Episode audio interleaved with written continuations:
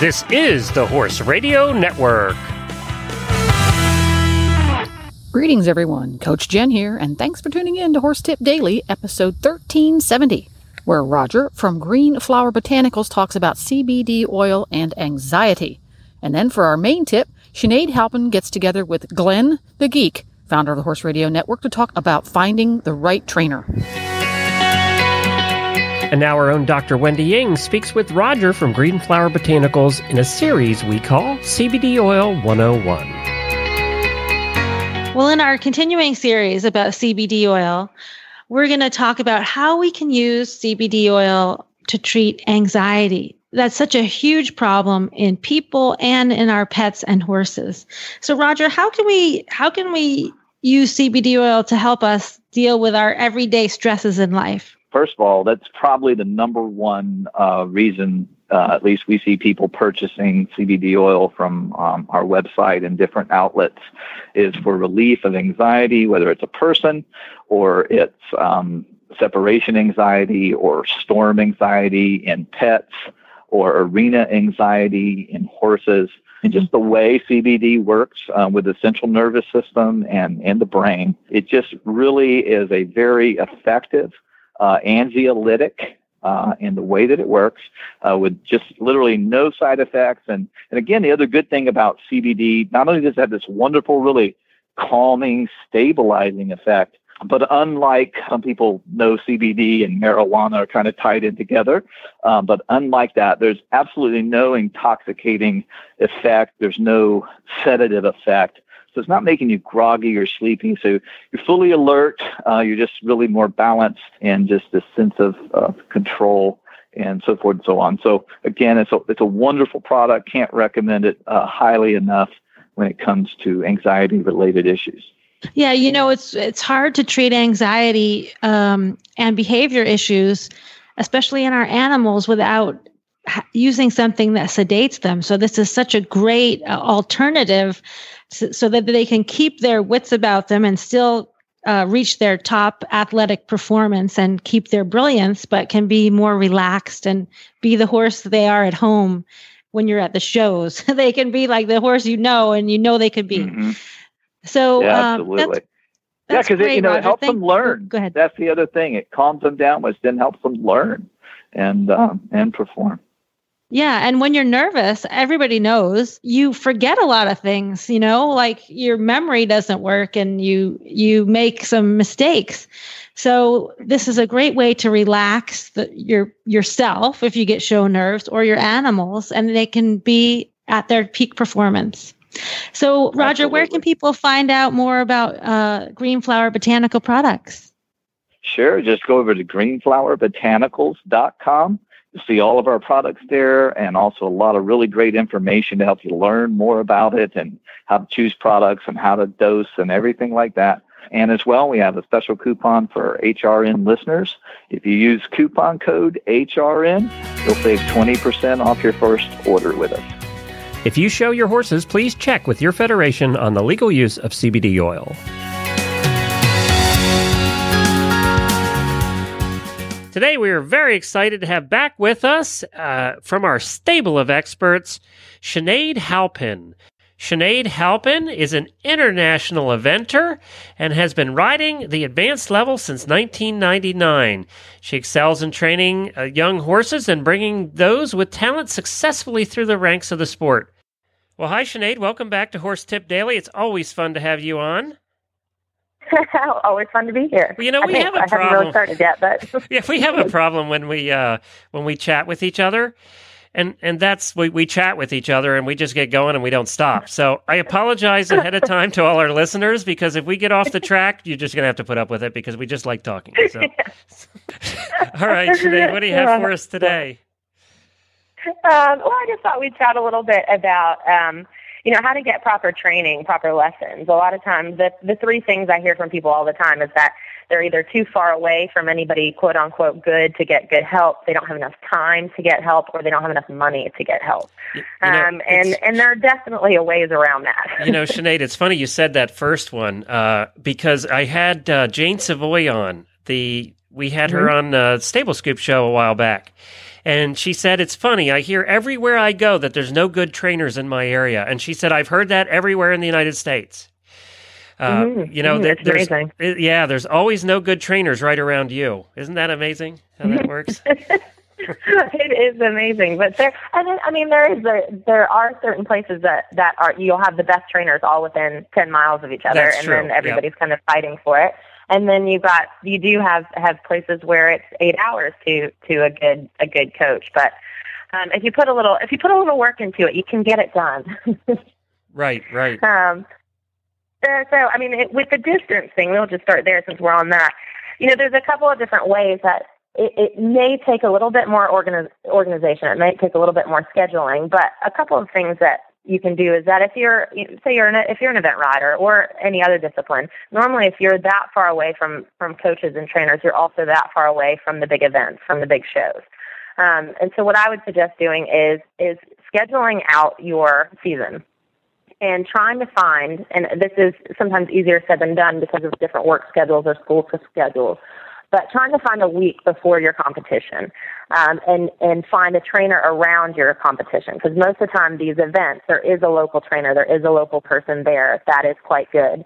Um, find a week before that event and see if you can get there even three days before the competition and have three days of lessons, do your competition, and then go home um, that's a good way to you're already going to have to travel a bit to get to the event and you're already going to have to reschedule some things to get there. So you might if you could give yourself two three days a week something like that a lot of times that's a way to get add in a couple of more lessons before your actual competition and then your coach that quote unquote coach that's helping you can see you actually in action can send you home with some tips to work on until the next event. So that's a good way um, to get that done. Another thing that you can do if you're far away is so many of these coaches and trainers do clinics.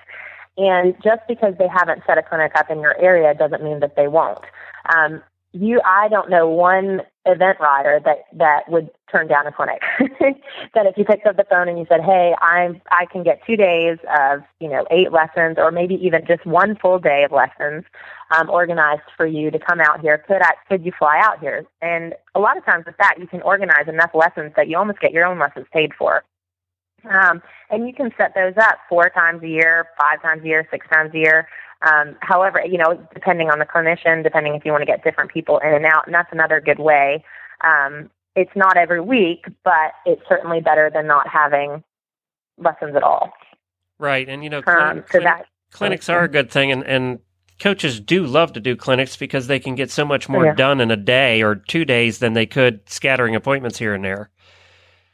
Completely, completely. And when you're getting in there and you're seeing someone for the first time, it, you almost see a more true picture of what actually is going on, and you and it's amazing how quickly you can kind of nip in there and see what's going on, and then give the person a plan to work on. And then say they make an, you know, then say this person wants to come out to your place a week before a, comp- a competition, then you already have a bit of a relationship, and you can work from there. Um, so that's a good a good thing to figure out with your if distance is a problem. Good. Um, yeah. So, so, and then the other thing um, is certainly um, is time. Um, is having enough time to get the help, and and the the quick way to get in there and do that is. And, and again, it, hopefully in your area, if there are some trainers, is to base yourself with a trainer. Um, again, that's something a lot of people don't think about doing. They keep their horse with a, at a boarded facility, and then they have to pack the horse up, trailer it over an hour, or you know, half an hour over to their coaches once a week, take a lesson, and it turns into quite an afternoon.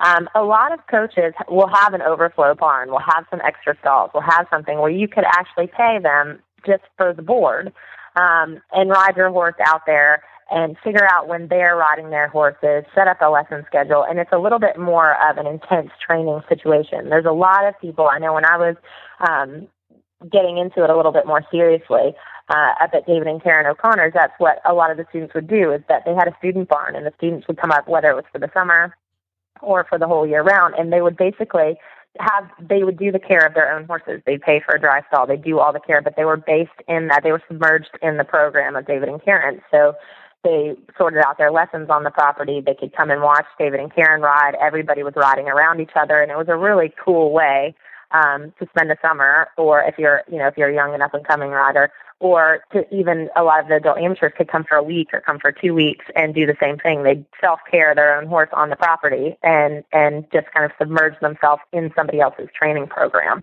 Um, and if you don't have the time, like if you're working or whatnot, you put your horse into the the full board there, and then obviously your horse and your trainer are always just two seconds away. Um, so whenever there's a, a spare moment, your trainer is normally there all the time anyway, so you can pop out and see if you can sort something out. So that's another thing as far as time is concerned. Great.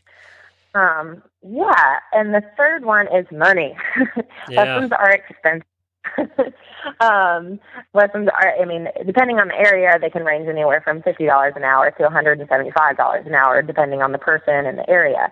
Um, but that is certainly no reason um, not to get help. Uh, I remember Karen O'Connor sitting me down one day when I was having a fit because I couldn't afford all the lessons, and she said the first thing people give up when they run out of, of money is their lessons, and that's the last thing they should give up. And at that moment, she, you know, don't expect this all the time, but she tore my bill up in front of me, did it pro bono, and said, "All right, you know, I'll take your fourth firstborn, you know, but you need to keep, you need to keep taking You haven't lessons." paid that one off yet, Um, have you? Not yet. I don't think I'll be paying that one off for a while, hopefully. I know. She got suckered into that one, didn't she? um, since then, I, I've had to I've had to pay for one or two lessons. You know, out of curiosity, uh, to, not to get you off your tip here, but just out of curiosity, Yeah. have you seen with the economy a reduction in people taking lessons? Has that affected you as a as a coach and trainer? You know, it hasn't too much. I mean, I always think that the the horse sport is a different world. I mean, Yeah, it it is. literally is. People are addicted. yep. Yeah, People people are addicted. I mean, I think you find a lot more people going down your working student routes, going down your route of of the barter system is a beautiful thing. Um, and so I've had a lot of people kind of come and say, okay, I can only take this many lessons a month or a week, or can I can I do some work for you and work off this lesson? Maybe I could help do your billing, and you could teach me a lesson, something like that. Um, and that that I see a lot of. I noticed You you haven't you haven't asked for any firstborn children, then, right? You, that you, no way. Not yet. um, I know. Firstborn kid, you keep it till it's five. When that's that's, right. when they That's get cute. exactly Then right. That's about the age I want to start dealing with them. So, Yeah, and then by seven they can be working students, right? So that's that's, right. You Perfect. put them to work at, somewhere on the farm. They can clean stalls at seven. Exactly, exactly. Um, so anyway, um, yeah. With, so with that in in mind, there are a lot of trainers that would happily like if you could work one or two days a week, even mucking out stalls, doing something like that, then you could get your lessons paid off. Working student, there ev- everybody does working students. Well, not everybody, but most people do working students, where you can come and you can work off your um, your horse's board, you can work off your lessons, and a lot of times your accommodation. You don't get a salary, um, but for younger people that you know taking a year off from school, things like that, whose parents still help them out a little bit, um, or can can work a different job, you know, work at a restaurant at night or something to make some extra cash. That's a really good route to go because again, you're submerged in a situation. You don't have the the outgoing cost of your rent and your horse's board and your lessons. Um, and normally you can get three to four lessons a week plus riding a couple of other horses. I mean, I I was working student for God, I think every summer from 15, 16, 17, and then for two years um, after high school. I think almost and it every was really Yeah, who'd you work with?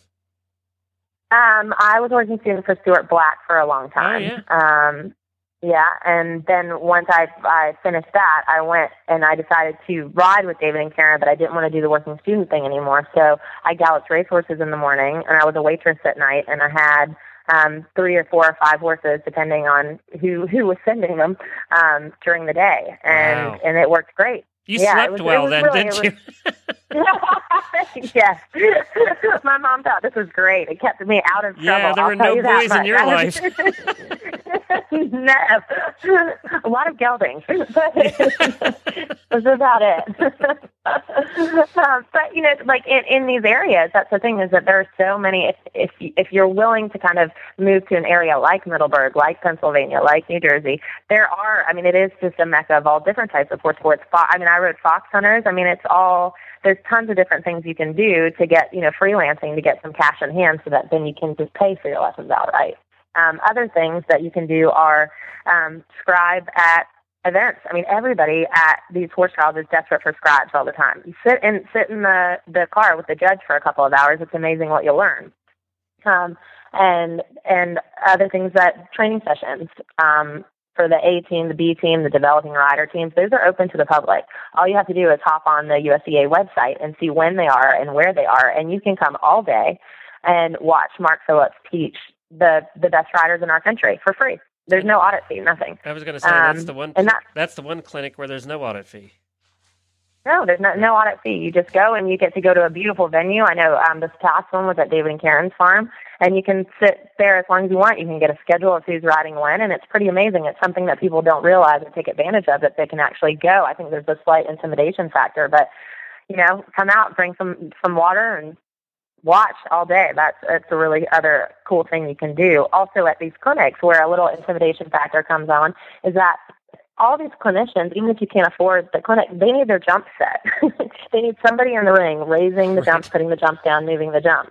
And that is, you are right next to the coach the whole time, listening the whole time. And a lot of times people are scared to get up in the ring and do it. And it is the best place to be. And your clinician will be so appreciative because they're busy watching and teaching and moving the fences around is just a distraction.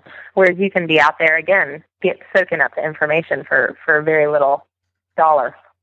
Well, great. Well, I think Um, there's a lot. Of, I think there were probably a dozen tips right there um, that everybody can. Again, the, the talking problem. I'm sorry. no, that was wonderful. So, where can people learn more about you? Um, well, I have a website. It's uh, www.sineadhalpin.com, um, and and it's kind of all there. And that about wraps it up, everybody. This podcast was made possible through the generous support of Green Flower Botanicals and listeners like you. Learn how you can help support Horse Radio Network programming and qualify for auditors only perks by going to Horse Tip Daily and clicking on the Become an Auditor banner. This is Coach Jen, and I will be back again soon with another tip. So until then, go ride your horse. The Horse Radio Network and the Horse Radio Network hosts are not responsible for statements made by guests on the Horse Tip Daily. Please use your own judgment when listening to the tips on this show.